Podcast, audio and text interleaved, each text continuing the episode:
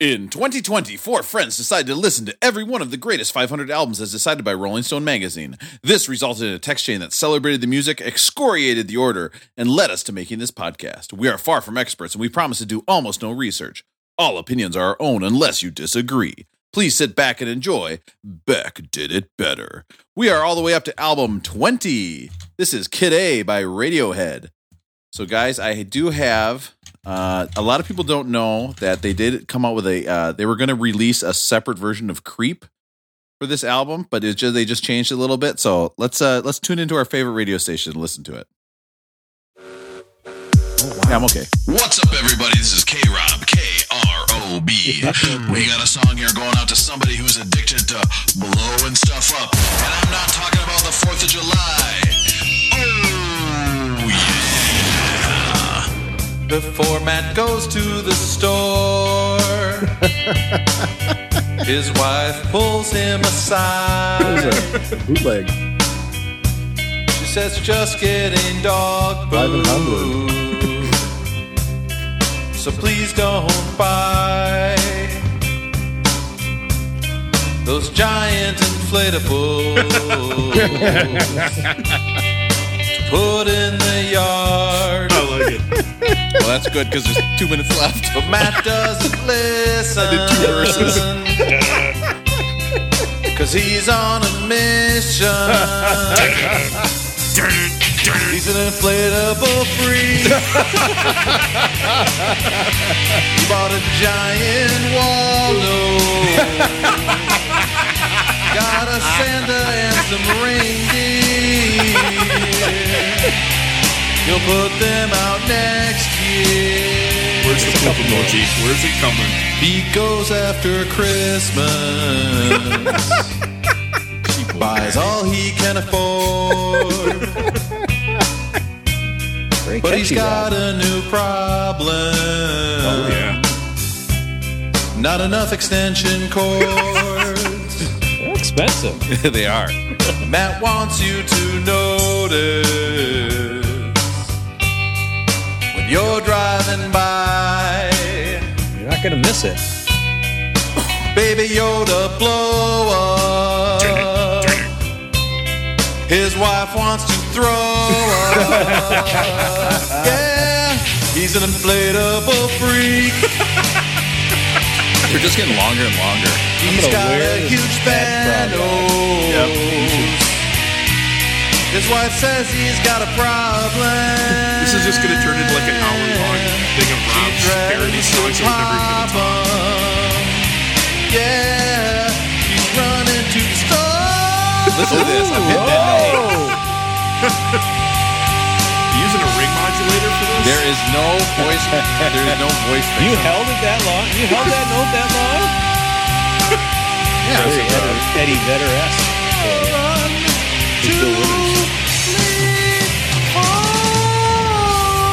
Maybe like the Bee Gees hitting another. What do they call it? When you want to hear about the greatest albums of all time. Wow. But you're just too lazy to look it up online. If you want to hear four guys who chat and then they get off track, I've got the perfect podcast for you, Jack. Beck did it better. What? Oh, geez, quick cutoff there. Did not get to hear the cymbal at the end. Uh, guys, that really threw me off. this I, shit? I am, Oh, I am shocked now. Who was our producer? Oh, oh, this is not good. Uh, guys, what's up? We already understood more Welcome. lyrics in that song than we're going to understand on this whole album, right? Welcome to Beck Did It Better. We are talking about album 20. We're talking about all 500 albums. Okay, let's let that sink in, guys. We're talking about 500 albums. We're to number 20. Uh, we are talking about all top 500 albums on the Rolling Stones top 500 album list. This week, we are talking about Radiohead, Kid A. Actually, I read something where they named this album when Thom Yorke went up to visit Canada. And he told some Canadians that the album, instead of guitars and stuff like they had on uh, OK Computer, he's like, oh, "This album is just synths and, and keyboards." And they, but he, but I don't know what to name it. Uh, and the Canadians go, "Oh wow, that's crazy! Surely you kid, eh?" And Thom Yorke was like, It was a very long setup. I could see it coming for a mile. "Kid A." Okay, well, thanks, Aaron, and thank you for let, let that bounce. We bounce it back and forth. This is what we do. So uh, we've got. Let me introduce everybody. We've got Russell. I'm Maybe we should off start totally. uh, like pre pre uh talking about these jokes before we No. start off the show. No. no. I was going to make a joke about giving him enough rope, but we agreed not to touch that subject on this. Oh, So here's the deal. Is that I do have all these jokes written out on the screen, and that one was humiliating. That I think everyone could read it because I share my screen, and I know they're reading it and just being like, "Oh, you idiot!" Uh, surely you kid, eh? Uh, so here's the thing. Here's the thing. Uh, we've got Russ in Minnesota. How are you doing, Russ? We're not scaremongering. This podcast is really happening. We got Oh. Aaron out in Oaktown. Aaron, how are you doing? I'm great. I'm excited to be here and talk about Radiohead. Matt in Minneapolis. How are you doing, Matt? Excellent, Rob. Thanks for having me. I am in New York and I am Rob and I'm the main host. All right, let's go straight to the voicemail. We've got another Bex to the Bex line. We have a text. It's a it's a it's a repeat customer. We'll just say it that way. I am sorry, Mr. A. Hair on your avocado toast eating, herb loving, everyone's equal ass wouldn't last a minute in Houston. We are beef eating, gunslinging, jacked up gas guzzling Ford truck son of a guns here. Nice try, sunshine. Great show, Howard Rob. Russ dating updates. Speak up, cranky Matt. Okay, so Aaron, you have pissed off our. So first of all, Wow. I am the one who calls our listeners rightly total idiots. Okay, I think Aaron said one thing about Houston. I'm main not even host. sure it was Yeah. negative, and Aaron is the one who gets the negative feedback. So this this plan is going perfectly so far. I Is mean, the this the ironic thing, person? I just want to share with with this listener that I ate both avocado toast and beef shanks today. So I don't know what I. I mean, I would happily welcome this person to my home and and share all that Northern California has to offer with him or her. I do have to point out that what this redneck said was one of the insults he threw in, and I'm assuming it's a he. Uh, one of the insults he threw in was uh, Aaron's everyone everyone's equal ass. So like that's his insult is it's like oh he thinks everybody's equal. What a sucker. Okay, I don't want to stereotype, but it is I- a I- Houston number. Morons. I don't know. I don't know who this person is, but please come visit me anytime. Not this isn't a meet me in Temecula Oh. situation either. This is uh, let's hang out, come out, and blade some beef shanks together, and And then, Go for a he, hike then or you're gonna something. kick his ass. Yeah, that's a good job, Aaron. Aaron, didn't you used to own a Ford truck? Weren't you a Ford truck son of a gun back in the day? Didn't you have a pickup truck at one Ye- point? Yeah, I've owned both a Ford Ranger and a Chevy S10. Thank you, Russell, for See? coming to my See? defense. I've had I've owned two pickups in my lifetime. Yeah. Oh, but this guy's yeah, this guy's not going to count either of those trucks as, as pickup trucks. Neither As a guy who's lift owned kit. who's owned two Rangers and three Isuzu trucks in my life, like they're not trucks; they're just little Tonka toys. So Oh, I so would argue that. Aaron is by far the biggest hick of the four of us. Like it's not even close, right? that's true. I mean, Yeah, it's true. like, yeah, he loves avocado toast, but that's because he grew up going to the bathroom out in an outhouse, I assume. And by the way, you can tell I'm a professional announcer because I said out in the outhouse. Yeah, it's not idiot, Rob. I mean, what guys? We go in an outhouse, we go out the in-house. Okay, I didn't think about that joke to the end, but the beginning was good. It has, there's a setup there. All right, we've got rolling going. Let's do we do we want to make fun of that caller anymore? I, Is, I'm- it- is, I'm is it the same one who to. questioned our, our factual accuracy, or is that a different? No, person? and actually, I got to reach out to Greg, uh, Music Greg seventy six or whatever. I actually follow him on Instagram now. He's a really great follow. Like he had really insightful stuff to say about the Christmas albums. I'm sure he's not listening anymore because that Kanye episode has come out. But uh, he like he has a, and you know what his favorite Christmas song was? Was the uh, the Charlie Brown, Linus and Lucy one that you brought up, Russ. So I was like, Peanuts. Oh, I was so like, what the heck? We we should be on the same page. So don't fucking criticize. That's uh, that's it. I'll give you one pass. you better shut the fuck up about our factual inaccuracies because there are none, son. Woo! suck it down, Magic Mark. Suck it down. All right. So here's the deal. I also want to say this: we have uh trying to been act, acting like we are talking about the day when the podcast comes out. So, for example, our Christmas episode, we were like, "Oh, it's Christmas." We are recording this between Christmas and New Year's. I am no longer trying to think about when this podcast comes out. I will be talking like it's December 27th because it is. Okay. So if you're listening to the podcast, boo hoo, you're not part of the podcast. Do not confuse me. I'm too confused to think about anything. So right now it's December 27th. I sound really dumb when I say about how I confused don't. I, I don't am. like when Rob limits his swear words. This when he when he would typically tell all, all of our listeners to f off, and now he's like pulling back on his language. I don't know if I like that. I am trying to swear uh, casually less. Okay. Um, Why? And by the Make it what? count. Why?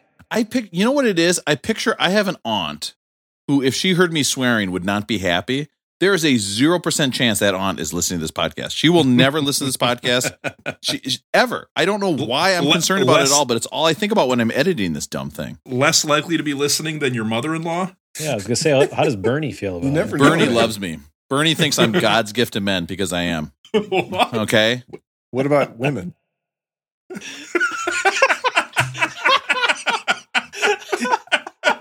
Burn. That's more mixed results. I've got mixed results from them. Li- Listen to that Aaron slam. Aaron's going to play better in, in Houston this week. First, he's got the trucks. Now he's slamming people. This is going to be. Rob I'm has got toughening some new sheriff men. in I town. forgot about There's a new sheriff in town. His name's Aaron. You guys are trying to wreck my confidence, but it won't work. Okay. Uh, it hasn't happened in 40 years and it won't happen now. All right, let's get into rolling going. Aaron, you better not fucking make fun of me anymore. The audience can't hear right now, but I'm telling you. There, there went your one swear word, Rob. No, that was not casual. That was business. Oh, that was business. I'm the main host. Stop making fun of me. Note to self: edit all that out. Right, yell at Aaron. Although the crowd does seem to like it, they're they're hopping on board with the yelling at Aaron. They think it's a good People time. enjoy that. All right, let's get into rolling going. Rolling going. How's it going, Rosie? How's it going with you? Oh, it's good. Yeah, it's good. It's December 27th. It was 55 and sunny today, so we got out to the park and ran around. That was nice. Uh, so You don't have to say the date, okay? That's not what I meant. I just meant that I don't want to be confused with the release date. Like we don't have to forget the date and the time. I, I- I love how Aaron's quoting the temperature and everything too, just so people, in case they, in case Magic Mark goes back and checks, he's going to be like, actually, Aaron was factually incorrect about the dew point in the Oakland area on the 27th of December. man, don't get me started about the dew point. I've really learned a lot about that in the last year and a half. The, the- Yeah. the dew point is a fascinating topic. That also just proves that you're the biggest hick on the whole thing too, Yeah. because nobody talks about weather more than small town America. That's like how you introduce yourselves. Like, hey, oh yeah, looks like storms coming in, huh? You know, so that's how we know that Rosie's right. the biggest hick on this whole. yeah, when you're talking to people in New. York, it's like dew point, more like don't point. Don't bring it up. They don't want to talk about the weather. And uh, I would say the thing I'm really into uh, the last point. three days is um, my, this. Uh, I realized that my what I've got going on dovetails with a couple of Russell's interests. I'm reading uh, as a, a, gi- a Christmas gift from a lady. I'm reading a biography about James Beard, the uh, the guy Oh, after, wow. after whom James Beard Awards were were named. It's by John Birdsall, who was formerly of Oakland. Uh, great book. I'm really liking it, and I know Russell likes to read Can you explain as who James well Beard as- is for our dumb shit listeners? yeah, so I'm just learning about who he was in his life, but um, he is he is a person after whom uh, culinary awards are named, and I think he was a uh, food journalist. And Wait, now, was that like a really dirty word Aaron just used? Cul- I cul- I what was kind of word? flinched. I did Culinary? flinch when he said that. Oh, Culinary? Aaron. Okay. Uh, Oh, I don't like that anymore. We're going down the wrong track there. but yeah, I think he grew he grew up near Portland, and then uh, it was a food. I think he was a chef at some point, and then a food. Okay, well, we don't need this. Isn't the audiobook version of the book? I mean, we And we- what I, but my real big realization, and Russell, you probably have learned this through all of your biography reading, is that I, so I keep most of my reading fiction, especially in 2020, because real life is too real for me. But I'm understanding now that biographers also have to be something like novelists. And to make a biography interesting, they have to write it as Mhm. though they have to fill in the gray areas. And so I'm really enjoying uh, discovering that, learning that fact uh, after 40 years of life. So um, not not the most brilliant uh, insight, but it's a, it's a fun read. So I highly recommend. uh, Matt, rolling going. How's it going with you? Uh, good. It's December 27th here in Minneapolis, and so so it finally snowed on December 24th. That's three days ago, and so we've uh, we've been out sledding every day, and I Well, I'm trying to figure out if if it was just me in the old days or is, did you guys go to the sledding hill by yourself? I mean, as Yes. a kid, like is it eight, nine, ten year old, or did your parents come with you? No, we went by ourselves. I know just what you're Yeah, going to say, go and I'll let you say it halfway before I interrupt you. Okay, well, yeah, that's about par for the course. Thank you. I feel like I'm getting better. yeah. So you know, so I go. But don't I let me stop you. Go ahead. They got my eight year old and I got a five year old. And I think we're fine there. But like you start seeing, I don't know, 10, 11, 12 year olds and their parents are there. And it's like a social event now for the parents to like get all dressed up and bring their coffee. And, and, and, you know, maybe in COVID pumpkin times, spice lattes. you know, every, everybody's mm-hmm. outside and everything. So that's, Oh, that's kind of a, Gives a me bonus diarrhea here just in, thinking about it. in Minnesota. But I don't know. It's just it. It seems like I mean, this is a back in the day take that I wish our kids could go do more stuff on their own without having to be hovering over them all the time. I don't know. I, that is I that is the none of us. If look at our faces, none of us are mm-hmm. shocked that you have that take. Absolutely none. Yeah, but I don't know. I mean, do, am I Rosie? You've got a little bit younger. I mean, it.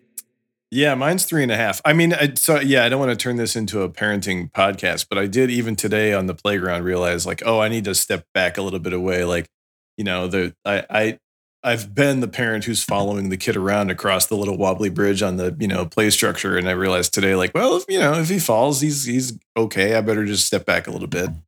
So yeah, Yeah, and then as soon a- as you do that, the kid like gets seriously hurt. That's what happens every time. I'm like, Yeah, Yeah. Aaron, aren't you the parent where your kid made like two trips to the emergency room under your Yeah. care in like a week or That's something true. Yeah, I yeah, would- that, I would that up the also is true. parenting. So I You're a do have that parent. hanging over my head. Yeah, Russell Maybe you correct. sorry, I shouldn't feel bad. maybe- I, I feel bad. I said that. I take that. Maybe back. you shouldn't be pushing the wobbly the wobbly bridge while he's on top of it. Yeah. Maybe that's the problem. Russell Yeah, is get tough, about fucker. that. You're yelling. So yeah, man, it's boy. a tough it's a tough line to walk, right? We're always trying to walk that line. Uh, I, I tell you, I, it snowed here in New York, like major snow. And so we have an inflatable tube, right? And we went to Central Park. We went to the big sledding hill in Central Park. I took the girls. And nobody else in New York knows how to sled. Nobody has any idea. People are walking up the hill, down where you sled. People are looking down Oh, the hill and getting just blasted from behind. Like people in New York are fucking idiots when it came to sledding. And I said to my girls, like, these people are fucking idiots. Don't trust them. They're here like they're like not wearing gloves. It's just wild to me what people in New York do for sledding. So I brought a tube. And I was like, nobody here has a tube. They don't realize that this is the superior sledding object because it goes so fast. So I put my girls tray. together on a tube. I put them together on a tube. They went down and they went so much farther than the other kids that they immediately hit a metal fence and bounced over it. My youngest one got pretty seriously hurt. So here I am in Central Park with a crying child after I sent them down on a tube that I knew was too fast. So ironically, it turns out the shittiest parent of all was the parent inside. It was me. We used to, when we were kids, we used to go down a hill on the other side of the street. It was kind of a hill that went down. We would we would create a jump at the bottom of it, and you would go off the jump and kind of Yeah. onto a like a frozen pond. Yeah. But we turned this into like a full contact sport Oh, of course. Where we would have races to the bottom where you were allowed to get off the get off the sled and like tackle people off Oh, their yeah. sleds, and it was essentially like a wrestling match to the bottom of the the ice. Yeah, the concussion special. That's what we would call that. Like if if Aaron showed up at a sledding thing and his son was in, th- that would be put there would be that would be put to an end immediately. Well, and that was the thing is that there was one jump on this thing, and it was like a rock that went out, right? And literally, parents were gathered at the bottom, and some kid bonked their head, and I bet ten parents went down and were like, "Oh no, oh no!" And like all the kids were like, "Move!" And I was like, "Yes, the kids are right. Get that kid, move his ass. He's standing up, and they're making him like, okay, put your hands above your head, do this, do that." I'm like, he's in a snowsuit. He can't move very well anyway. Like, and the kid was the kid was like 11 and not that hurt. And I was like, just move on. And I I do think it's I'm not saying like, oh, parents these days, you know. I'm not saying like, oh, every kid should be Yeah. smoking cigarettes, eating red meat. But it's like, okay, they're sledding, they're gonna get hurt. There's a hundred percent chance they're gonna get hurt. That's it. Okay. I think you know to ro- and to ro- you get young. The, the best thing somebody told me when my now eight year old was in the two three stage was like just don't react. Right, like you're there. If, if he's bleeding, you know you got to fix it. But like as soon as you run up and react, oh my god, Yeah. are you okay? That's like the worst thing that could happen. Like you got to let him just kind of shake it off. And so I don't know. We're it's hard. It's hard because they are your kids, and you, the And you just thing hate you them want is so to see much. him hurt. Oh, no. So what was Sorry. the best sled That's not run- what you were What was the best sled run that either of them had? What was the best or longest one that either, either of them had? It was honestly that first one where it hit the fence. I've never been so I was proud of my asking kids Matt in my Rob. life. Jesus, this is Oh, still Matt's rolling. Because I told him, I was like, if you're going to run into something, get off. And the older one failed immediately. And the younger one just hit this fence and goes, "Woo, woo." And I went down there, and you know what I told the younger one? I said, I told you to get off the tube. Like, what is your problem? She's like, ah, my head hurts. Or like, my finger's bending the wrong way. And I was like, I told you, get off the tube. Why would you stay on? But I did film it in a jackass style video. I'll show it to you guys sometime. So I did get some play out of that. That was good. Matt, uh, what was the best sled run did- your kids and went then on? later on, That's a good question I have. Your kids, did you like walk into when they were sleeping and like throw a bunch of baking powder on their Yeah. face like they used to do on that? Yeah, and I set off show? a bunch of fireworks and stuff like that. Yeah. It's a reverse Uncle Phil where I pick on kids. What is the best Jackass skit that you guys remember? Number Because it's one, hands down, hands down for me. number one Go with ahead, a Rob. bullet for me is, and I watched it recently. It wasn't as funny, but uh, to me, to me, there's two. the The funniest looking one is the one where they're roller skating in the truck and the truck is driving around. And I use that when I teach Newton's third law. I use that as an example. I show that clip and I'm like, yeah, it's Newton's third law. Then we move on. I am not a good teacher. Okay, the kids did not do well on that test. Uh, but then my other favorite one is the rodeo with the uh, fire hose, and it's not. It doesn't. It's not visually funny, but the idea of it that somebody would come up with it. And they do my favorite jackass thing, which is that they wear the clothes that are appropriate. So they're like in a cowboy outfit, you know. I, that's my favorite part. is But how they're they like dress for the assless chaps, right? Yeah, yeah, yeah. But that's my favorite part is that they dress so perfectly. Like if you watch, You remember that one? I think it was number two where they had him like, oh, there's a note on the door. And so you got to go real close up to the door like this. Oh, yes. So the big fist goes boom. right Yes, through it and so knocks it the wall. I think about that all the time. you guys know your jackass. I'm impressed. I've We actually been really into this kind of podcast. other this other practical joke. It's like a YouTube video. It's these two guys over in England. I forgot their names. Oh, this is the other thing you subscribe to beside me and my wife, yeah, right? yeah, that- yeah. I've now canceled my Facebook because the only updates I got were UK practical jokes and Rob and Jenny's weightlifting. So I now terminated it. The practical jokers made their kid fly off a sled and hit a fence. Oh wait, no, that was Rob. So one of these practical jokes that is just I've died laughing watching this is the, these guys essentially do this prank where they're going to have one guy catch marshmallows. So they're going to throw a marshmallow up into the air and he's got to catch it with his teeth. Oh no. And so he does like five or six of them. He can't get it. He can't get it. And he's going to give him a hundred bucks for every one he gets, every one he catches. So he gives him like four or five. He finally catches one. And the guy's pumped. He's jumping around. He's like, yes. He takes the money. He's cocking off. And so they do the next one and he throws a, like an egg, like an uncooked egg. Oh. And he catches this egg in his mouth and just starts gagging and vomiting all over it. It is so funny. I thought you were going to say he throws a golf ball and it like knocks out all of his teeth. No, no, no. It's an egg. It's No, an egg. You know what? I watched, man, I watched all the um, Jackass videos with my girls, and they think it's the funniest thing. And there were a lot I had to fast forward, like the one where he starts peeing into a snow cone. I was like, we're not watching this. We do not. or like where he puts a firecracker up his dick hole. I was like, okay, we can fast forward oh, this. Oh, I didn't like when they would do the physical stuff. Like, remember, didn't he? Didn't the one guy put a fish hook through his mouth and like Yeah, swim no. behind a boat? Like, Fast- I don't like that. Fast forward the paper cut one. I still fast forward that Oh. one. I was like, we're not Oh. watching that. But I did show my girls the one where they stick their penis. But is this Oh. a is this the podcast now? Should we just watch Jackass talk about it? where they stick their penis with a snake costume on it or with a uh, mouse costume on it into a, uh, a snake cage. And they Oh, yeah. move it up and down until the snake bites into the penis. You have never seen my daughter laugh so hard. And I'm so excited because they are now filming Jackass 4. And Are I'm going to be there Oh. opening night in the theater with my kids watching it. Okay. So good parenting. That's, That's the some name of this good podcast, parenting right? advance from Rob. Thank you very much. That's all I wanted. want. you It was- that. Definitely very nice of Matt for to him to use his role and going to bring up uh, people putting their penises into a rodent costume and putting them into a snake cage. Matt, I appreciate you bringing that up. Yeah, today. no problem. No Yeah. problem. That that new mic's working out real well for you. Yeah, thanks. Speaking of sticking their into things, Russ, uh, Rolling Going, how's it going with you?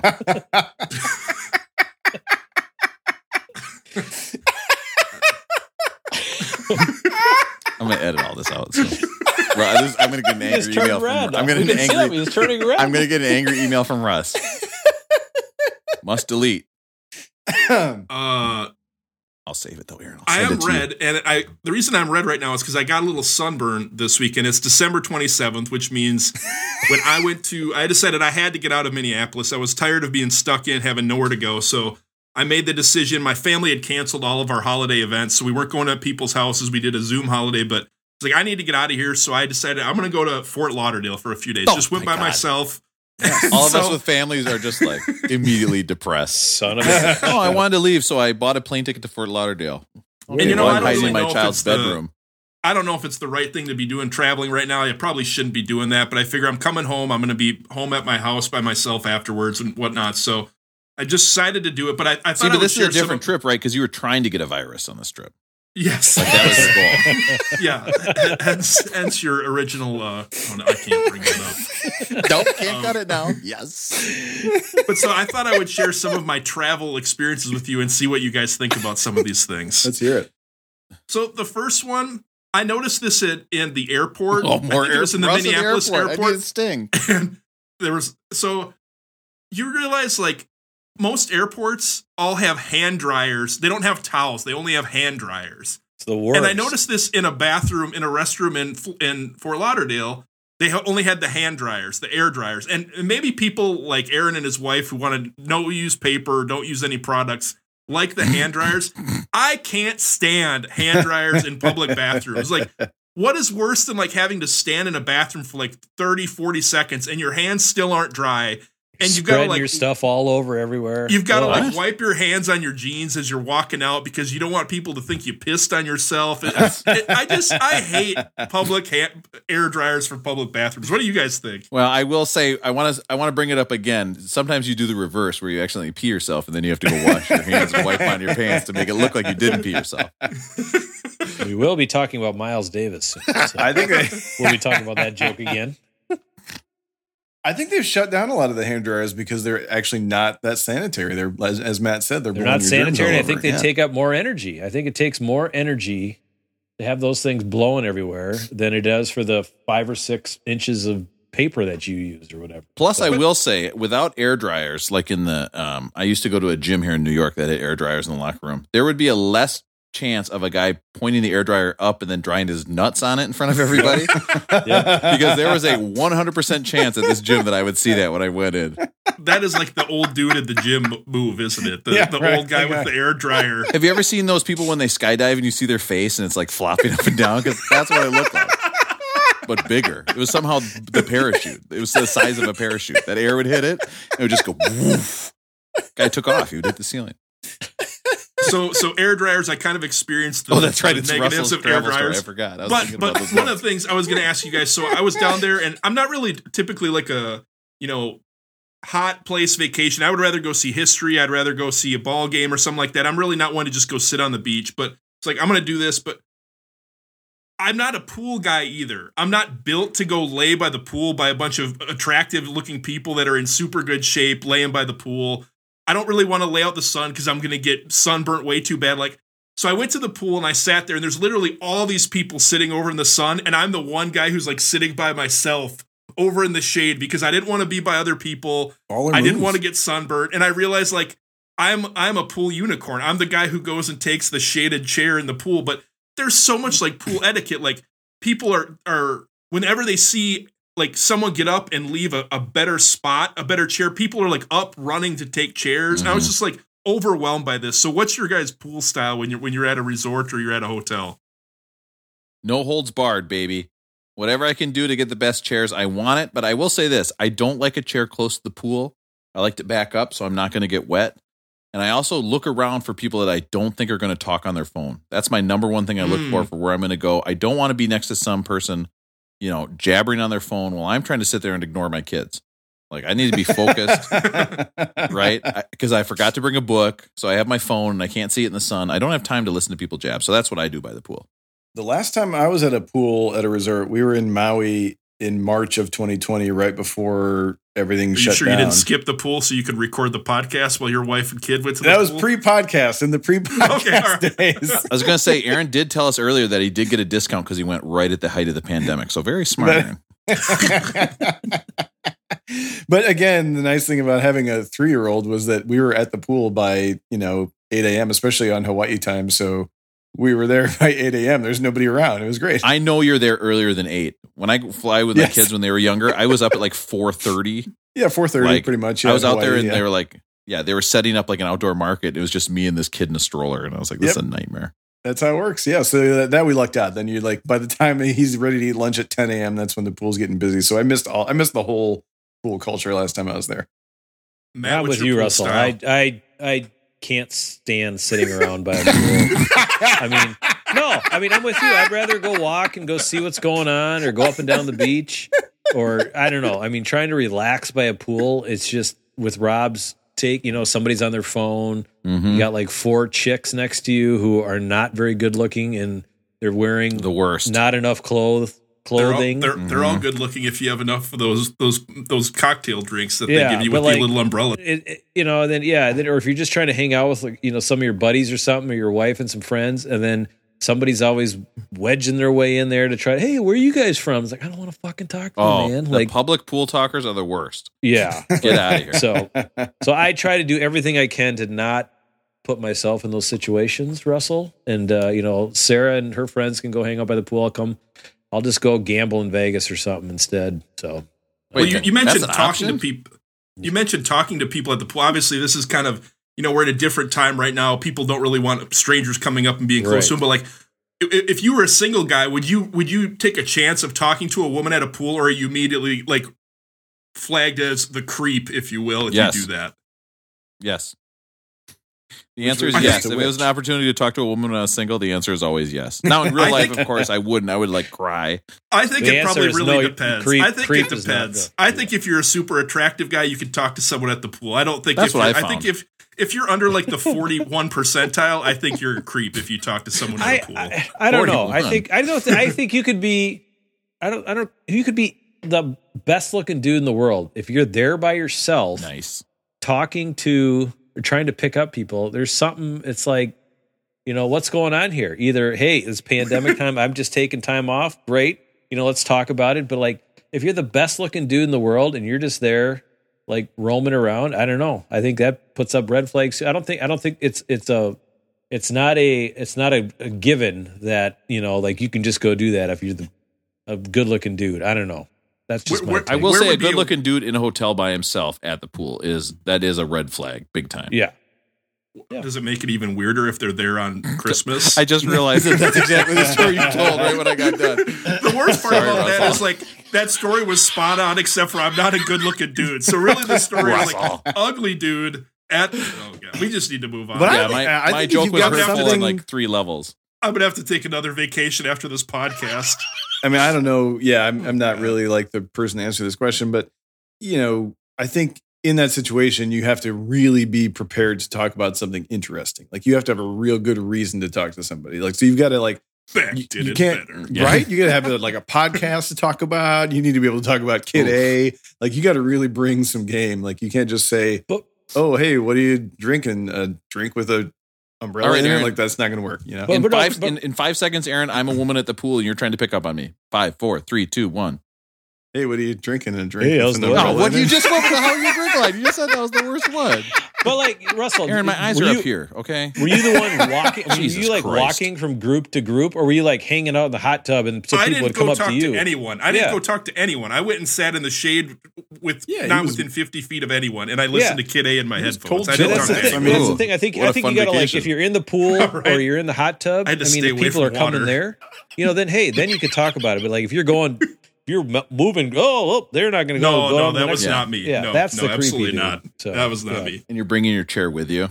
Russell's going to keep it chill, lay back in the Rob's going to edit all this out to make me look like the creep, though. This is terrible. What? I would never do that. I need to do it. Rob. Otherwise, people think I'm the creep. Rob, rolling going. How's it going with you? Have we got to you yet? I'll tell you what. I got a VR headset for uh, the holidays, and it rocks. It is better than real life. My wife keeps wanting me to do real things, and it Wait, sucks. when did you get time- this for your birthday? No, for the holidays. You got this. You said you didn't get Yeah. enough gifts. What the fuck are you talking about? Oh, no, you that- just said you didn't get any gifts. No, from Jenny. That was from my parents. Yeah, 40 years old, baby. Getting pa- presents from my parents. Like she would buy me a VR headset. Give me a break. Okay, so I, I gotta I gotta ask Rob. Like I think of Rob and I think of a VR headset. I have no it idea goes- what you're going to say next, right? goes instantly Big to Bupper, what, baby. what was the first thing you downloaded? You know, Is your mom listening, Rob? Second. yeah, is Bernie? Second Bernie thing. I did. of? Yeah. I it was wild because Big nobody Bopper, Chantilly Lace. nobody rated can see what you're looking at in the VR headphones. Right. So I'm like with my family, they're like- opening up gifts, and I'm like V R P O R search. That's pretty good. Rob's. uh, what, what are you doing? What are you, what, what's Dad doing over there in the corner?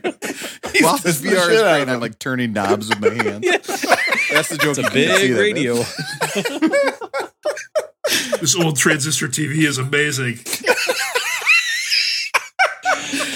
Uh, I got to get this channel on K Rob. I got to turn the knob and get it to K Rob. Turns out people around you though can hear the sound. I didn't think of that. There were speakers. so no, so Okay, I, I did not think you guys were going to bring that up. I thought I would get at least two sentences in before somebody brought that up. To be honest, but I will would say you this: think that?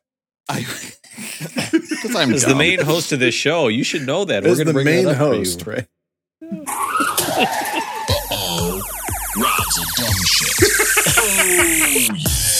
So I did want to say I did watch the Vikings game in it. And then like I was sitting in like outer space and then on a big screen the Vikings were playing. So I watched that. That was super depressing, not good. Um and then and then but the coolest thing was there's some really cool games and there's some fun stuff on there. And you know, whatever. It's it's I, I, the games are not like regular video game level games. Like if you bought it on a Switch or whatever, you'd be really pissed. But to be able Do to look Contra? around there's some really really cool I, and I, if you guys want i do stream to facebook now because you can just push a button and play your video game on facebook. So i do that all the time. And i have a game where i just try to shoot guys in the nuts all the time. I'm always going oh here's a shot to the nuts. So i am making content without you guys just to let you know. So if, if getting shot in the nuts takes off i will be seeing you guys later. I do need to ditch this to play vr but Need to on find a new main on. Sunday, Kid Cudi actually did a VR concert for Oculus um, Rift owners. Or I have an Oculus Quest too, but for the Oculus owners. And basically, what it was is you walked into the stadium and you're sitting next to like 20 other avatars that were moving and dancing, and you could listen to them if you wanted. Or, and and, and then Kid Cudi was doing a, a concert in the front, and he was kind of he he wasn't on a screen. You could see him move around, but I wouldn't say he was 3D. And I got to say, the camera they used was not the highest resolution, but he was on the moon promoting his Man on the Moon 3 album. First world problems here. and The- there were like the lasers going off resolution and on my like VR wasn't the- good enough. but you could look around and see all these people. So basically, and you could see, move your arms with the controllers. So I was standing in my bedroom at about 10 o'clock at night watching a Kid Cudi concert and dancing like this, arms up, arm. I was doing like, and it was so fun. I think your wife. I think your wife put it on Instagram. If anybody wants to. Oh no. but it, it was really cool because it's everything I like about concerts, right? Which is like showing other people my dance moves, listening to mm-hmm. music, and then kind of like seeing other people dance. But I could cut out all the bad stuff about concerts. Like a guy next to me started singing. So guess what I did? I muted his ass. I went boop, mute him. He doesn't know, couldn't hear him. It was awesome. Like, and it was just, it was just great. Like I, I didn't have to drive anywhere to go to the concert. I love it. Now there's also You'll a never pong- have to leave your apartment ever. there's also a ping pong table game, and I did try to lean on the ping pong table and fell. So that's part of the story too. But we're not going to go into that much. So did you have to did you have to unplug it really quick when you were at the concert and you, Jenny caught you like staring at a woman in the different section or anything or what'd you do? No, they can't tell what I'm looking at. Oh, She was like, "Why are you turning that big radio? You love that big radio game. You think it's so fun." Rob, are you playing that K Rob game again? oh, Rob, you're How well the kids are at home? opening that cash Who, know- register. who knows if there's other the people in other in other units did- in your building that are playing K Rob game at the same time? now you guys don't seem to get any of my texts because you don't ever respond to them. But I did text you a photo of me with the headset on. If you want to refer to that, how cool I look. There is no way to look cool wearing a VR headset. You look like a huge dork. Not like I normally look, where I'm the cool guy by the pool. All right. Let's talk about. We ready to talk about of Kid A? dorks, let's Kid and talk play, about some yeah, dork music. yes. I'll I'll give you guys each twenty bucks if we can do Kid and Play instead of this album right now. Terrible. All right, let's talk about Kid A, Russell, not Kid and Play. Okay, and Shit. please don't make puns anymore like that. That's my area of the podcast. Mm. So let me go. I don't like that when you go. Mm, that makes me think you're really bad. Uh, all right, let's talk about. Uh, this was in 1997. Okay, let's go back in the Wayback Machine. Oh, you're just going like straight diction. You're going straight encyclopedia Well- tonight, aren't Well, you? here's the thing: is that I, I think the best way to think about this album is that you have to think about what they're doing beforehand, which was OK Computer, 1997, huge hit for them, put them on the map. Every, they were one of the biggest rock bands at the time. Period. And I actually did my due diligence. I listened to OK Computer today, and I got to say, it is it's you can hear what you're hearing on Kid A. Uh, which is a lot of synth and computer sounds, but you can definitely hear like it's guitars and it's rock and it's all this stuff. But Thom Yorke was just totally stressed from that tour. He hated it. It was a terrible point in his life. And and on top of that, he had writer's block. Couldn't think of anything to write. So he decided that they were going to totally diverge from what they're doing. They're going to make an album that focused less on melodies and more on rhythms, which is interesting when you listen to it, where they were like, we don't give a shit what the singer's saying. Like, we just want to create kind of a feel with it. Uh, Boo boo. and Boo boo. and a lot of what he did is that he you know he would take the lyrics and cut them up and then just put them in randomly You know, and and at the time on their website they had how to make a Dadaist poem. Do you guys know what Dada art is? That's how I do all my first dates, where I just say random thoughts without stringing any of them together in any sort of coherent I- manner. I It's thought worked really well for me. I thought you were going to say that you make them call you Dada. Makes them call him Daddy. It might make more sense. Do you ever start a date like that? Like you can call me Daddy. If- just once. Can you try that and record it audio, and then we'll play it on the podcast, please? I asked for so Texting little. now. Just once. Yeah. Messaging now. Okay, I got a message from Russ. Edit podcast. No, no. um, but so Dada art, and I when I taught middle school English class, I used to bring this up all the time. It's the idea of like where the guy just put a urinal in a museum, and he said this is it was Duchamp, and he just said this is art. And everybody's like, well, that's not art. And he's like, it's a, in the museum, it's art. So it's the idea of like not making something showing like how fake everything is, and that's kind of what they're Mm. doing in this album of just saying like, hey, this is music, but it's not what you think of. He he referred to the rock music at the time as a refrigerator buzz, and he didn't want to be part of just that bland white noise. So they came out with this. He, he was listening to a lot of electronic music. They came out with this album Kid A, um, and basically it debuted at number one in the U.S. It's their only, it's their first uh, number one album in the U.S. But at the end of the day, it only sold a third as many albums. Now, part of that is hmm. that it was leaked on Napster two weeks ahead of time. But part of that too is that when this came out, half the rate the Radiohead fans hated it, and they won't admit it now. It's kind of like a Dylan going electric. They all say they love it now. But I, it, it, you know, and if I was a Radiohead aficionado at this time, I would have been completely pissed off at this because you go from their earlier stuff, you got the Karma Police, and you've got the High and Dry, and all this, and all of a sudden you go to this. I would have been at, like, what in the hell is this? Like when you hear it first blush, you know, like we've got the the uh, we've got the ability to listen to this twenty years after it's come out and kind of hear the everything else that's come behind it, which Yeah. I personally like this album, but I would have I would have totally been in that Radiohead camp of what in the hell did they do? What are they trying to do here with this? If uh if I would have been a big fan back then. Because the thing about this album is that it's it seems influential to us now looking back, but Yeah. I did my due diligence today these. too, Rob. And this album was of its time. It was a lot like other things. So when you- I, I did my due diligence today and listened to Aphex Twin, I tried listening to Autechre last Oh night. God. That one's a little too mathematical for me. But this album sounds like other things that were happening at the time. So it it took a lot of those sounds into to a different audience and uh, including the human voice was a big change from what was going on in electronic music. But this wasn't, you know, completely out of the blue. Nothing's ever been like it before. Aaron, shut up for a second. Here's the thing: Yeah. is that was that was extra. I shouldn't have done that. Uh, here's the thing: is that I, I so you guys are saying this is an influential album. Why don't I hear albums like this? Then I mean, are we talking that this was influential? Because as it's not a it's not a radio album. You Well, don't you hear could this find albums like this if you Yeah. want. Right.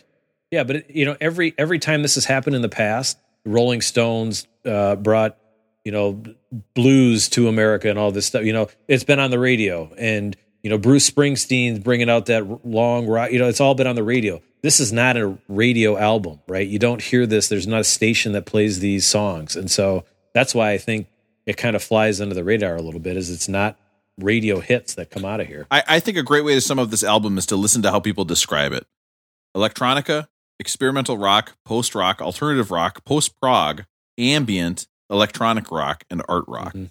Yeah. Now I do love They Might Be Giants, and and there are some things in this that sound like They Might Be Giants, where it's kind of I consider that kind of an art rock, nerd rock type stuff. But I did hear a ton of like just soundscape ambient, ambient, ambient noise. Oh, it's great. I mean, for me, it was great. If you listen to it headphones, you got you can we can start getting into the tracks to Russell's point, you know. But if we want to, if you have headphones on, you're listening to this. It's way different than just listening to it off your phone or, or some sort of speaker. And I was walking around Yeah. doing some post holiday, trying to find my uh, my blow ups at Menards and, and uh, Home Depot, which they were sold out of, so it was a complete waste. So, but you know, listening to it with headphones, it was Matt great. was so I was just there. at peace. I was just at peace. So, well, let's get into the album. All right, let's talk about it. So we start off with probably the biggest, most popular song on the album, "Everything in Its Right Place." And this is this has been on a number of movies, a number of TV shows. It was recently on the HBO had a uh, about this, this cult, and it was going through the whole cult how they started. And this was on. It was just it's phenomenal. It's phenomenal background. Didn't you think that Keith Raniere had a lot of good ideas, though? I thought so. This- I was like, I'll this join was this the cult. other one. This Oh, is the those other first- call one. Though. Oh shoot. Those first chords let you know exactly too what the album's going to be about. Like, oh, Yeah. this is different. Like you hear it right away and it's different. I also thought it's cool how they're using Tom's voice here. It actually reminds me of Prince's voice on When Doves Cry. So it shows you also that this has been done. You're taking the human voice, you're running it through some other uh, process, and then it comes out something different. You use it as texture.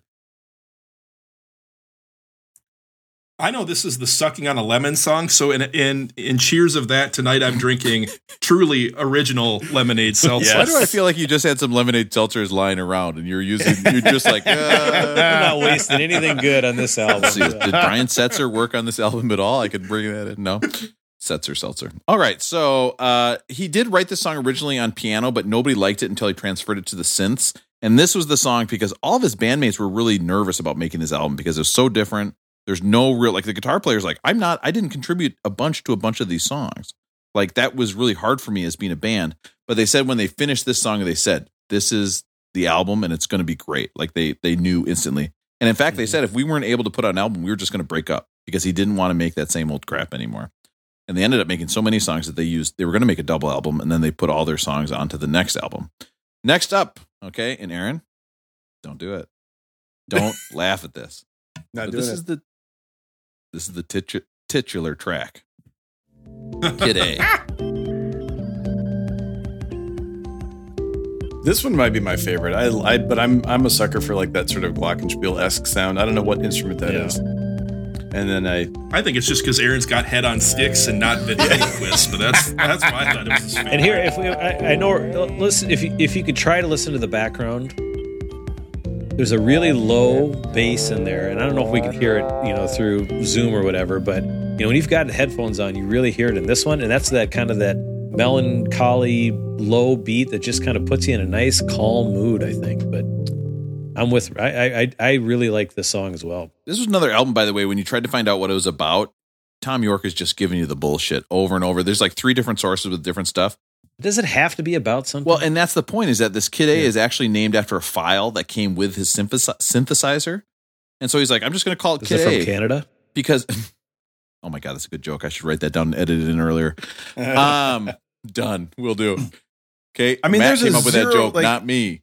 there's a 100% chance that Kid Cudi has spent entire nights whacked out on whatever drugs Kid Cudi does listening to this album, right? I mean, Rob, for you to say I don't hear music like this, it's like, no, this is super influential. Like everyone who's a musician now. To be fair, I heard with this album. music standing in my underwear in my bedroom at 10 o'clock last night with my hands up in the air like this going, yay. Yeah, you would have you would have loved it. Rob, dub this in over this, but there's a there's a guy out of Philly, I think, called Suburban. You know, Suburban. He's a like kind of this. He's Are you like thinking of Keith Urban? Nope, Suburban, and he's kind of got it. He, he absolutely pulled his uh, latest song off of this this uh, track right here. So I don't know. It's it's crazy. And let's It's listen great. to it now. Why are we pausing? It's There's no reason to pause. I'm going to edit It's it awesome. in, guys. We didn't need to pause. Well, talk. Amateurs. yeah, I, I can hear the similarities. Hey, you know what? Oh, say. We should all Can you stand up see? for this one. Yeah, this is the national anthem. Uh, All rise. no, that's a court, not the national anthem here. This Oh, this All rise. What the hell are you talking about? That that bass guitar in the background there. Yeah. Goes through. Oh, So phenomenal. this was a bass line he wrote when he was 16, and he uh, they set up this song inspired by the jazz musician Charles Mingus. a little hi hat in there. Oh, I thought you were telling me to turn. What it do you down. guys think? Oh, What do you guys think of like the point on some of these songs? Like the end of this is just these horns blaring back and forth. Like there's, there's- no. I don't know what they're trying to do musically, but it literally sounds like a terrible fifth grade band. You guys enjoy that part of these songs or not? Yep. I'm going to tell you. I mean, it's it, it's interesting to ask about if I enjoyed it or not. It this this whole album, and we've talked about this album a few times. It piques my curiosity enough curiosity enough to know that I I don't know if I'm enjoying it or not, but it sparks my interest, and I think about it. Yeah, yeah.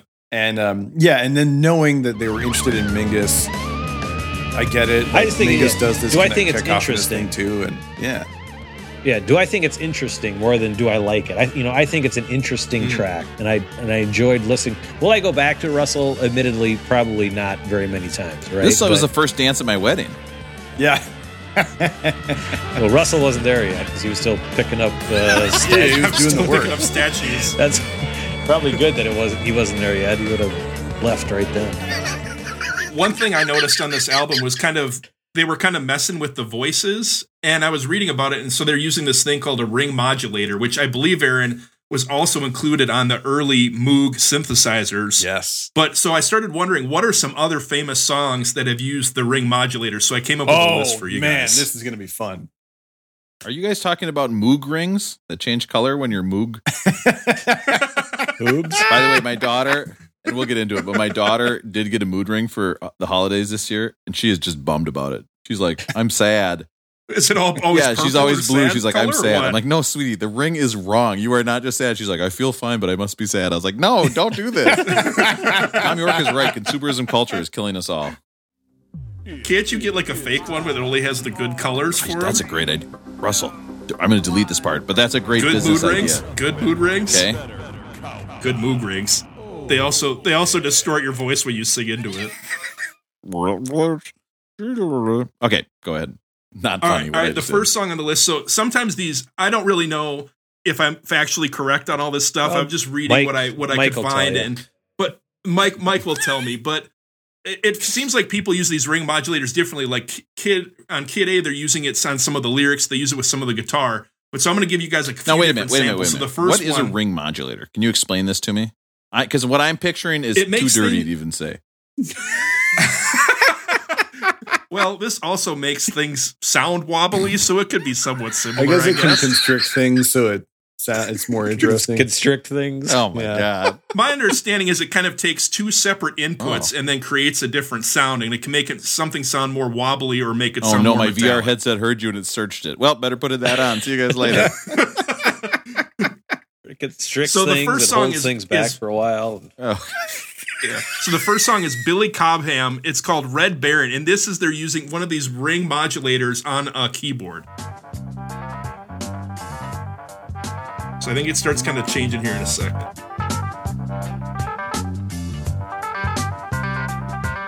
What year is So this it's from? like screwing with the sound of the keyboard. Yeah, this is cool. I mean, Is this this sounds like something you would hear on Kid A. Ooh, I like Oh, this. this is fun. This is named after my third favorite kind of pizza, Cobb ham.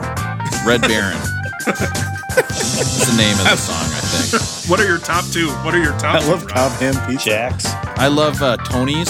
Said nobody ever. Two dollar Jacks pizza. Tony's. Totinos, Tostitos, is And that I like what the or not? Bigfoot from Little that- Caesars. Man, there used to be one called. I'm not going to do this. Let's keep going with the list. Wait, All right, Aaron wrote next us on up a is- sign. Double meat. Oh, Aaron. My VR headset heard that. I'm still trying to play better. Next up is all right. Here might be the most That famous use of the ring think. modulator when it comes to vocals. Give it it's 20 the years, beginning of Iron Man by Black Sabbath. You guys will all know this part. Hmm. I don't. I haven't heard about any Iron Man yet. No. I suppose we could have forwarded. There we go. This has got to be the most famous use So of it, right? I played this one for my son not that long ago, and it blew his mind. He loved it. Oh, you're a terrible father. Yeah, Was he had terrified, or did he You're like a it, or fucking what? idiot. He doesn't even care about those werewolves Yeah. anymore that hide in the he hide was in the grass. about Iron Man. I was eat like, "You want to hear an Iron and Man plants. song?" He was like, "Yeah." So the really interesting thing is Fucking rocks. Uh, Black Sabbath also really used this on the song Paranoid, and the guitar player at the time hated that they used this ring modulator on the guitar solo on Paranoid, which actually became one of their most famous kind of sounds and one of their most famous songs. And at the time, he hated it. And over time, he's just become used to the fact that, well, they kind of mess with my sound with this ring modulator. But check this one out. This is the solo in Paranoid. Oh, I never understood that. That makes sense. so that's one solo. I always thought that was like multiple guitars. Because on my This is what I'm headphones, I talking hear it about. on The story of sides. music is the story of technology. There's all these sounds that you're always like, "Wow, how did a guitar do that?" Oh, it turns out they used some some enhancements. Russell, this is amazing. And so my favorite of all time was music that is associated with a TV show. And we'll see if you guys recognize this. It's the end credits to the TV show South Park. you'll recognize the song, but they use a ring modulator for part of this. And this was Les Claypool from Primus that Oh, wrote yeah. these songs for South Park.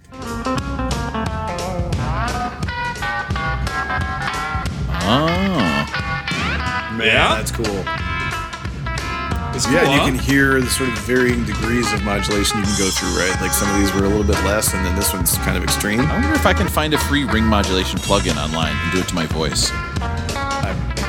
So Magic tuned Mike next 69, week. I'm sure is gonna. I'm sure Magic Mike 69 is gonna bring the pain on everything I got wrong with that. But there's the history of ring modulators and where it's cool in, in modern music. This is good shit. Dang, Russell, that's so good. I am Iron Man. And then I come out and iron your shirt. now, is it cool if you're playing golf with people every time you hit a shoulder shot, you go, I am Iron Man. And then when you tee off, you go, I am Driver Man. And they're like, that doesn't make sense. Because you do that first on the first hole, and they're like, I am Driver Man. But then they get the joke later when you say, I am Iron Man. The worst part about golfing with Rob is when he never hits it past the women's tees, and then he's always playing with his pants down for the rest of the hole. It gets really annoying after like six holes, Rob, you can pull your pants up. especially Nope, when he's doing it with his nope, VR goggles. The That's first the time is enough, Rob. It's good. I'm the only guy you see kicking the ball backwards. Oh, Rob, that one went past the tees. Oh, let me go look. Kick, kick. Ro- Rob's standing in his living room with no pants on, swinging a fake golf club while he's wearing his VR goggles that he got from his parents. Well, for the Kid Cudi concert hadn't started yet. That's why I was doing that. Okay, I'll always wear pants with my VR goggles. Just kidding. Think about what we And talked then when earlier. Rob's parents, and then when Rob's parents find out what he's doing with those VR goggles, he wants to disappear. I'm going to edit this out, but I will say this: trying to standing up is a young man's game. I'm going to say that right now. It is not easy to do. Bernie. And with the VR How we doing, goggles, and with the VR goggles, you can't lie down and look down because the horizon is still where the horizon is. Wait, wait. So you can't like need to see look it on a screen ahead of you. Well, no, if you're like Why- why jerking do you, it lying you know down. where it is. Why do you need to look down? Like Because it's VR, you can look around and see everything. So if you just lie on your back and look up at the ceiling, you're literally seeing the ceiling in the porn scene. Is that what you're into, Aaron? Oh, you sick freak! Don't make me keep this in. I can't. Don't make any good jokes. I cannot keep this part in. So you gotta like oh God, lie, look at the popcorn on the top of that ceiling. It's like so imagine that you're lying on your back and then you're trying to see his like your toes. Like that's what you have to do. It's almost now you're speaking Rosie's language. Can't No, no, no. Toes. Stop can't it. you just prop up on some pillows or something? There's got to be I'm- like there's ways. To, like, I am get a not keeping chaise this lounge. in. Don't make me keep this in. Don't say funny stuff and don't reference it later. Seriously, I'm not talking about it with my VR.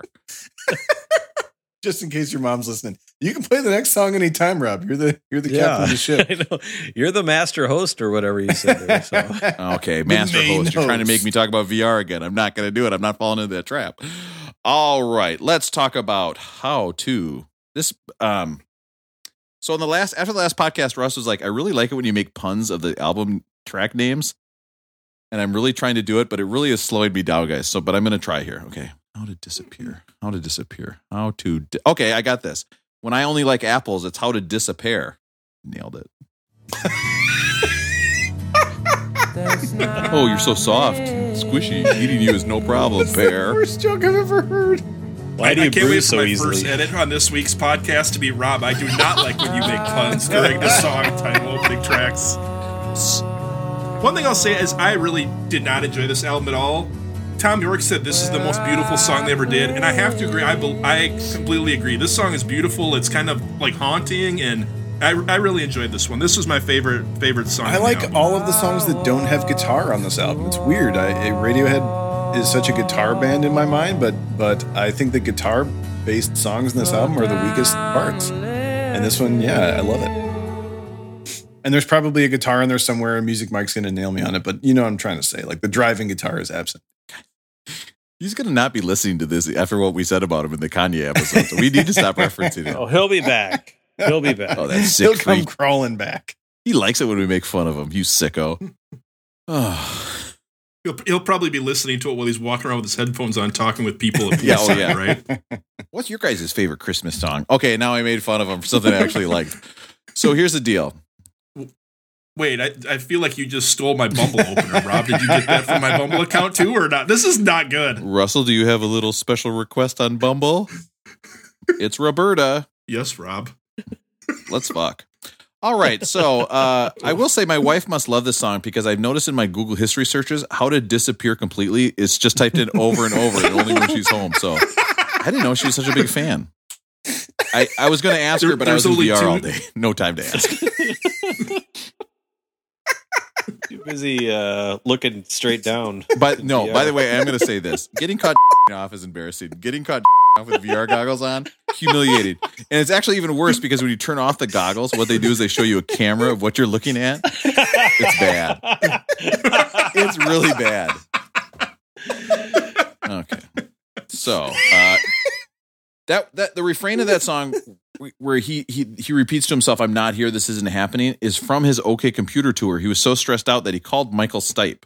So you know you're in big trouble when you're calling michael stipe to be like Things are- mentally like have taken a level. turn, Yeah. Yeah. uh and he goes he goes well can you see me? He goes no i'm over here. He goes is that you in the middle of the room? And you know what michael stipe said That's me in the corner. no he actually said yeah that is me in the middle of the room but uh, Michael Stipe said to him, just say to yourself, just close the blinds and say to yourself over and over, I'm not here. This isn't happening. So I was thinking that's good advice, right? Like that sounds like That's the most advice. Midwestern Yeah. Minnesota advice of like, don't worry about it. It's not happening. Shove it down. It'll go away. It's not going to affect you later. Stuff Okay. it down there and Yeah. never bring it up ever again. Yeah. It's like a Freudian slip, right? It's when you say something and you mean your mom. I mean, You mean No. Bernie? no, wait, that's not the joke. I'm going to say the Rob. joke again. It's when you say one thing and you mean your mother. I mean, that's the joke. Okay, worth it. Nailed it. Rob, when you get caught Oh. with the VR goggles on, is the creepy noise that you're making, is that like the same sound that this song Tree Fingers is playing for the whole time? Is that a similar creepy type Oh, sound? guess or who's not? getting edited out because I already have a pun about tree fingers. I thought about it on my walk today. Did you guys hear about the guy who worked in the sawmill and had an accident? Yeah, his name now is No. Tree, tree Fingers. He's Irish. Part of the joke I forgot to say. Three Fingers. I think that's Norwegian. Boy, I'm Patio Usually. Tree Fingers. That's there it is. Nailed it. I, so I, I I recognize this song. This sounds like the creepy beginning to a U2 song, but it's the whole Yeah. But it's like track. this whole track. Yeah. No lyrics, just filler. It sounds like a big church organ. I love it. Colin Greenwood of the band has come out and said that this song shows his desire to make an album that's not too long or too boring. Not sure how that song's not too boring. Did he get one This of them album's right? nice and short. I will say that. I do it's like a quick that. one, yeah. 10 It goes songs. by fast. No problem. Russell still give me the speed it up sign. All right. Uh this is a song uh when I go get my eyes checked. Optimistic. I'm not doing this anymore, Russell. This is torture for me, okay? you're right. Please. You're right. I'm not allowed to make suggestions anymore. This is not going Well, the but it we is if I go see a witch about my eyes, it's an optimistic. Ooh, I kind of like that one. I'm one. back, baby. I'm back. I never left. At least Rob's not swearing this Fuck time. yeah. Yeah, this is the one that's like to me a little bit more like what you imagine Radiohead to be, and I don't like it as much as the other stuff on the album. Well, that's probably because Aaron, it's about your favorite thing, consumerism. Talking That's about how true. the big fish are eating the little ones. He's talking about businesses getting bigger. But in the end, he's saying a phrase that his partner said to him, which is try the best you can. The best you can is good enough. That's not Speaking true for of any fish, of you, by the way. I went. And, I went and took Rob's advice, and I went and bought a filet o fish from McDonald's because I'd never Now, wait, had is one in this my a life big before. Cheese or no cheese? no, okay, I I've never had one. I want to be clear about that. I haven't Did I say. I've had one? Because that was a I'd lie. never- that was like the D'Angelo poster. That's a Oh. lie. Well, you knew there was cheese on it. I figured you had to have had it if you Well, knew when there I'm was in cheese on McDonald's, it. I'm always looking around. in case anybody drops a fry. I'm a real fry spy. So in this case, I was the big fish, and I ate I ate about half of the little fish, and I, I don't get it. I don't understand why. Put the McRib on all season long or whatever. Get rid of that filet o fish. Well, the filet of fish is for Catholics. I mean, I was listening to that episode we were editing. it. I was like, well, that's why they have it, right? It's, Yeah. So like you eat Oh, it on oh, right. Fridays. on Fridays, right? Yeah. Consumerism. So you want to apologize to the Catholics, Russell? Republicans buy sneakers too. Oh, that's a different, um, that's a different thing. I feel like John Lennon got in trouble for making a joke like this one, so I'm not going to even comment. Well, it turns on out we're bigger than John Lennon and Jesus. All right. So Ooh. we have Rob, Rob, you're going to be in limbo forever for making a joke like that. I can't believe you made that joke. You're going to be in limbo for way too long from a higher power. this is what happens to a filet of fish when That's it. Rush Limbaugh eats it. In limbo. Russell, please, you've tortured me with this. I cannot come up with a good one every time. But I was going to say this is Russell down in Florida in limbo.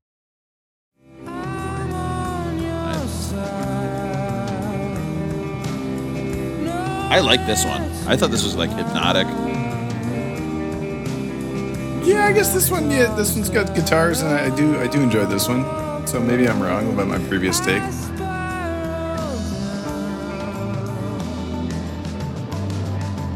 One of the things that I thought about a lot listening to this album was, as I said, I tried to listen to other electronic music of the time. I guess they call it IDM, intelligent dance music. I, I don't know. Wait, say But I that thought- again. EDM. IDM. There's there's something called IDM. I, I looked at Pitchfork's list of the 50 greatest IDM records of all time. I tried to listen to parts of all of them, and none of them have human voice in them. And then it made me think about Public Enemy. It reminded me of the way Public Enemy used Flava Flav, but also snippets of other voices as music and as texture. And so I think that's kind of what Radiohead's doing here. And I don't know if they were listening to Public Enemy, but somehow to me, those two things are linked and it might just be recency bias. But I like how they're using the human voice as an instrument. And this one is, is a big example of that. You know, you talking about IBM makes me think about my nuts. Big Blue. IDM as in Oh, IDM. Okay. Well, that joke is worthless. By the way, I had an IBS joke lo- locked and loaded too. Well, you might as well let us know. Save it for the end, Rob. IBS, you for it. say, Rob? Huh? Yeah, it's oh, no, I didn't actually have one, Rick. Man, how can you call me out on that? I had the semblance of a joke, as in just say IBS. All right. Uh, the next one up, Idioteque. Idiotech? This is Basically, what we call our IT guys at ah. work. God dang, that was a good one. Is this what this podcast is now? Russell, what have you done? I was listening to this album in the car with my son today, and he said, "Turn it up." So, if there's any chance, if there was any chance of him not being like one of us, it's gone now. He said to turn it Yeah. up, listening to this song. Can you imagine him going to school and the teacher's like, hey, whatever his name is, I already forgot. Actually, I probably shouldn't say that on there. I'm going to beep out your kid's name like it's a swear word. All right. Beep. What? Why did I say the beep? What's your favorite song? I like Idioteque by Radiohead. Oh my God, I'm calling the cops immediately. right? Reported this parent. This parent's obviously on Molly all the time. It was kind of interesting how they wrote this song. Basically, one guy took and made random samples for about uh, 40 minutes on a tape. Thom Yorke listened to the whole thing and cut out 40 seconds in the middle, looped that, and he was like, Yeah, that's the part I like. And that's how they made the song out of it. So there you go. That that's the one that most reminded me of pure electronica as I think of it, like like a Kraftwerk type thing or yeah, exactly. With the drum machine, right? I, I think one of my heart one of my biggest challenges with this album is I think back to when we were in college. There was a guy in our dorm. So on one end, I went to school with Aaron in our freshman year, and Aaron was went to school for vocal performance. So Aaron is a musician, very talented. He's a singer, can probably play the trombone at least to a second chair level. but there was a kid at the other end of our dorm who had like the turntable. He was doing like the electronic Right. music. And I'm having a hard time listening to this thinking that guy could be considered a better musician than Aaron because he could do something like this. When I don't see like where the talent comes from. I understand like it's messing with computers and whatnot or or technology, but I have a hard time understanding listening to this why these people would be considered better musicians than someone like Aaron who could sing his ass off. Well, I think Radiohead proved that they can do it all, right?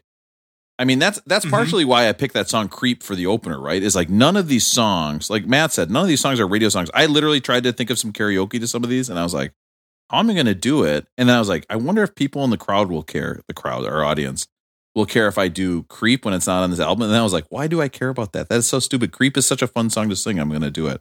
Anyway, I took your question I- and made it about me. Sorry about that. I guess the thing to think about that I'm imagining, and I'm not, Russell, you're very generous about my musical talents, which are not as great as you described, but thank you. But you remember that guy who who used to play this type of, you know, he made kind of electronic music. And if someone at the time would have said, "I think that guy's a better musician than you, Aaron," I think I would that's have been joke, annoyed. Yeah, that's it? true. I think what I'm imagining now, what I'm imagining now, and this isn't going to be fair either, is what if what if Aretha covered this album and Radiohead tried to make "I've Never Loved a Man the Way I Loved You," like which would have come out better? I think it would be Aretha doing this album because she was a great keyboardist as well as a great a great singer, and Radiohead would fall on their faces trying to make "I've loved, I've never loved a man the way I loved you." But maybe maybe something great would have come out of both. That's a really interesting question. I that's fascinating to me. I love to think about Aretha trying to do a Radiohead album. I think that'd be fun. But I don't know, would she be able to do an album like this where like you're you like can you imagine making an album and you're like we don't care about the lyrics. We're just going to cut them up. Who cares? I mean, think of what like Kendrick But Lamar don't you think she- He'd- Yeah, when I was reading about this album, though, part of this was they were just trying to figure this this technology out on the Yeah, go. no, like I don't think they were experts in this They not. technology. They were just kind of not. I shouldn't say throwing shit at the wall, but they were they were trying to like figure this out as they went. So like, who's to say you couldn't give Rob and Matt and Aaron the same technology and you guys couldn't do something just as well? right? All right, That's off why to I'm, VR. that's why I keep saying later. there were there were other bands doing this. that's why I kept saying they were inspired by other bands doing this. and I think the to me the big difference is adding Tom's voice back in there, which isn't necessarily a great Got ya. voice, but it it works really well for this album. But man, now I want to now I want to Well, it, it the whole look thing of it, it's a it's a known band too. Like if this was their first album, Mhm. I mean, they don't make it to the second album, right? I mean, Yeah. they, Sure. they have this back catalog that they can fall back on. They can go do live shows. They can go play all the festivals. They Mm-hmm. can go play all the tours they want in, you know, for this album. But they've got their catalog to play back on. You know, they they got sick We- of playing their back catalog and they didn't want to create that anymore. So they're pivoting to this new style, right? But in the end, I mean, they've they've created enough equity in what they've done in the past to be able to do this uh, you know, this time around. It's it's great when bands and people have the ability to do this because this is completely just their own. Um, you know what's coming off of that has anything to do with selling records, isn't anything to do with trying to please the record uh, heads. It has anything to do with anything but trying to put out what they want to put out. And they've had the ability, they've built up that equity, and now they can do it. And send, you know, now we're here talking about is the twentieth greatest album of all time. They can't do that if they didn't get everything before them. Before this But this, are there guys in their basement making stuff that's just as good? Yeah, possibly, right? Yeah, yeah, for sure. But again, it doesn't it, get to it comes, but it comes down to uh, you know it, consumerism, or you know, let's let's Yep. take it to that, right? If somebody doesn't buy it, I mean, it, it it can only go as far as that guy's basement, then, right? I, I, I would argue though that a, a person in their basement is not going to make this whole album. They might hit a song. I don't think they would be able to create an album like this. No, because you there are more, actually more instruments than you can fit in a basement. You're right. Wait, that wasn't even Well, supposed to be funny. I was agreeing with. Ralph. Oh, okay. I thought you were making some sort of VR porn joke again, and I was like, no, I was totally agreeing with you, Ralph. Like, but I and, and especially you wouldn't have a guy in your basement go back and be able to make OK Computer and go back and be able to make Creep, right. right? I mean, it just it wouldn't happen. Uh, the next song is like the opening scene in uh, Beauty and the Beast. Morning Bell. That's a cut for my kids. Don't listen to this, kids. I just talk about VR. Oh my god, my kids are gonna listen to this when I die. I thought Rob for sure here was going to talk his, about his morning ball issue or something on this one. this might be my favorite track on the album. I love this one. And I just love when he says, Release me. I, I feel that. That's the one that I can relate to. To look behind the curtain, we did this uh, uh, album as a as a test of the podcast right away, and we realized we had gold on our hands immediately. Of course, Yes. and I said to my and I said on that podcast, I said, you know, I am going to listen to this album again. Not true. Have not listened to it since then. like even that song, I do enjoy it, but that voice and the noise, it's not something that makes me. I, and it was fun to walk around New York City today listening to this album, but I I had to I had to kind of force myself to do it for sure. But that's one of the fun things about this podcast is there are many things like, you know, Fleetwood Mac rumors. I never ever am going to listen to that again, but I really enjoyed the week I spent listening to it. So there's this none of this stuff none of this album is necessarily going to stick in my quiver of regular rotation, but I've enjoyed diving into it and talking to you guys about it, and hearing your thoughts. Yeah. Eh, well, this album is kind of like going to the dentist, right? Turns you on. What? Rob, your mic's off. Okay, so nobody else gets turned on. Go to the dentist. Check.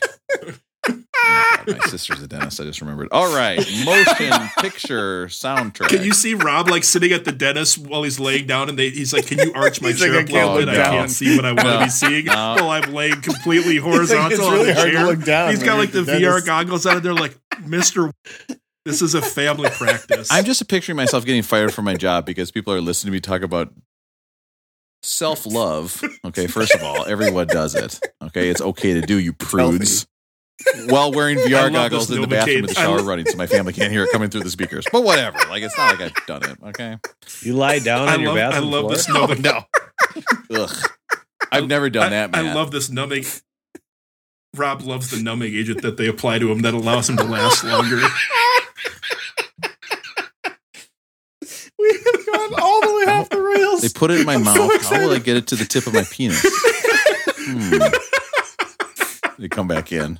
Sir, sir. not again. You again. appear to have removed some of your ribs.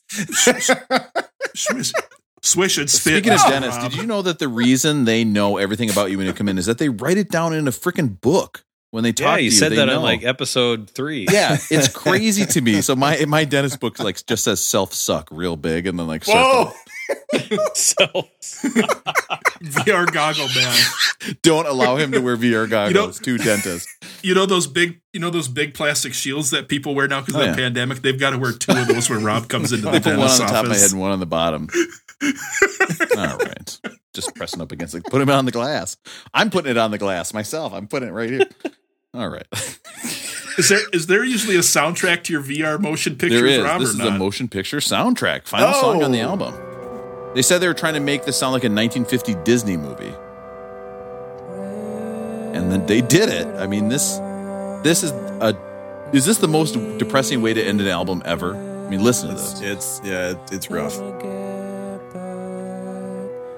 I read that uh, Nigel Godrich, who was the producer for Kid A, also produced a few of Beck's albums. So Mutations, Sea Change, The Information. Oh, that makes sense. And these albums were actually noted as being kind of a big change for Beck too, because it had more of like this atmospheric sound that you hear on this than some of his other like more rap type focused or or I'd say hip hop or whatever you want to call his earlier Man, albums. that makes so much Um, sense. but in 2010, Ni- Nigel Godrich actually worked with Beck to compose the movie score for the movie Scott Pilgrim versus the World.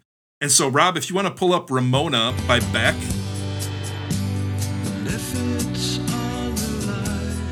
So this is Ramona by Beck, produced by Nigel Godrich, who worked with on Kid A. You can probably hear like somewhat of a similar sound. sounds like Bowie. it does sound like Bowie. So I got to ask you guys, while while Kid A had the track called Motion Picture Soundtrack, I think when it comes to making songs on motion picture soundtracks with Nigel Godrich, who did it better? Beck. did it Beck better. did it better. Beck definitely did it better. Beck did it better. That was good, Russ. Okay, so that is it. Let's get into everyone's favorite. And you know what? Do we get a lot of text messages making fun of Aaron for some reason? I don't know who would encourage that kind of behavior. Yes.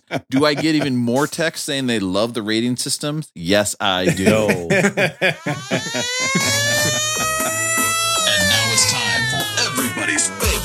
show. The patented and very popular Beck Did It Better It's rating gonna end well. Oh,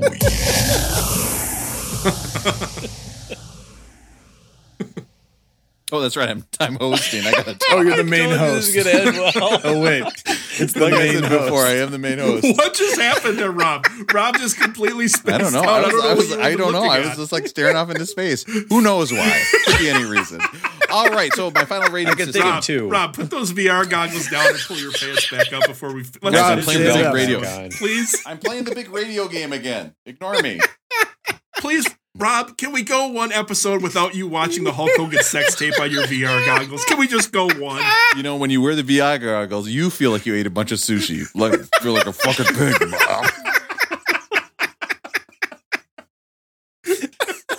the menu just says "fuck friend's wife," and you're like, yep, "Click." That's the only option. oh wait, when you, if you do real well though, you can also bankrupt Gawker. Okay, so let's. Too many filet o fish, brother. Extra cheese did Can you cook that filet o fish so it looks like my skin tone, brother? you jabronis. All right, eat a bunch of sushi full pig blah. All right, joke. I just sped up the joke there. I ran out of time. Okay, so is this album Kid A by Radiohead 20th on our list? Okay, is it rolling well toned? It belongs at number 20. Okay, it is a score of an album. Nailed it. Is this album Rolling Boned? It's too low on the list. It should have been higher. It Should have been 19, 18, 17, 16. Or is this a Rolling Groan? Uh, you did not like this album. It should not be a 20. It should be uh, lower on the list or off the list. And when I say lower, I mean a higher number. So if we're looking at the list on a website, it would be lower, except for the Rolling Stone website, which actually counts down to one. In that case, it would be higher. So it's that simple. What is happening? Rob, what what's the rating? What's the rating name if we don't think it should be on the list at all? Uh, that is a Rolling. Let's see, rhyme.com. Stone. no, no.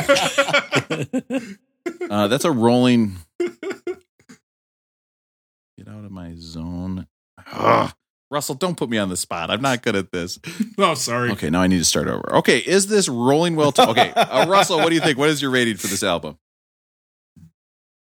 We did it. We did an episode of this podcast in one of our trial runs, and I just shit on it the whole time. It was such a bad episode. I I never allowed these guys to play it. I hopefully Rob send me fifty bucks. it. I will send it to you. Uh, a good friend of mine, Matt, once said, "If you don't like it, just say it's not for you and move on." So I'll kind of do that. I don't get the music.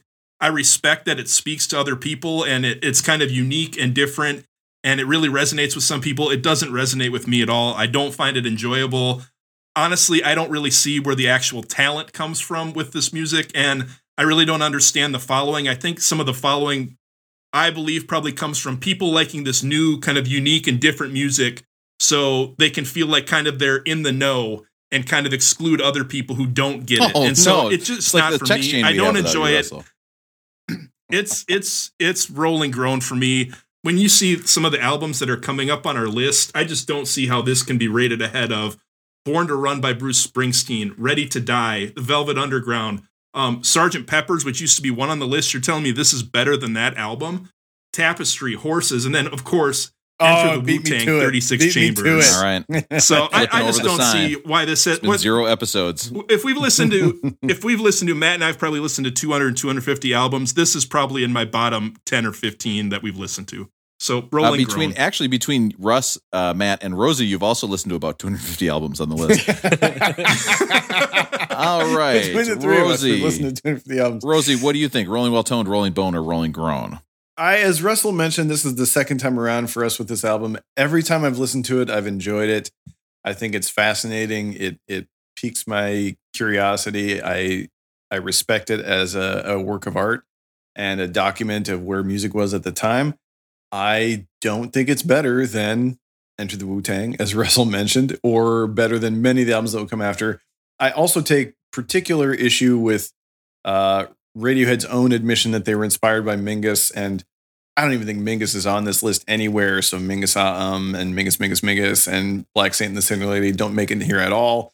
Um, so as much as I don't want to be negative about this album because I do really like it, uh, I think for purposes of the list, I will say it is a rolling groan. This is real late in the episode for this. Who did you say after Mingus?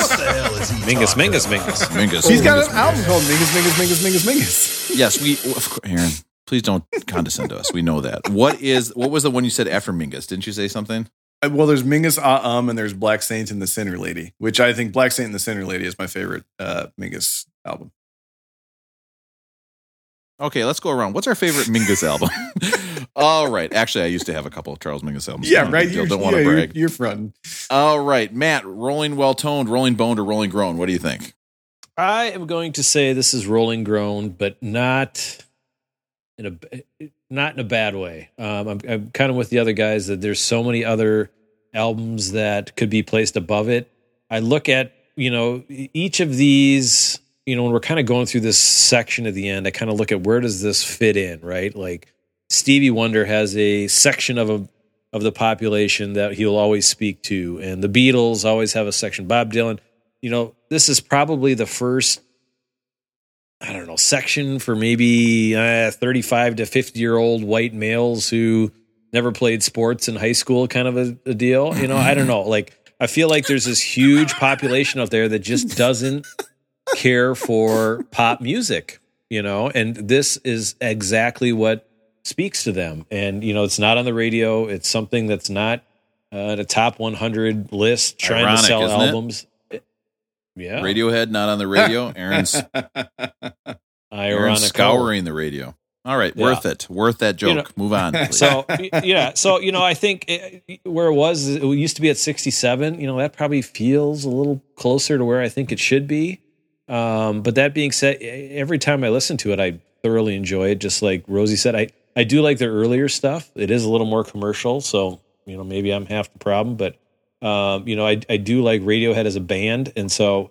I don't think I would have listened to this album if we hadn't done this list. So it's I don't know if I'll come back to it, but I did enjoy it, and uh, I'll end by just saying, yeah, rolling, rolling boned. It should be have a higher number, which means it's lower on the list on December twenty fourth here. Uh, excuse me, it's midnight. Before It's midnight rating. here, so it's actually the 20.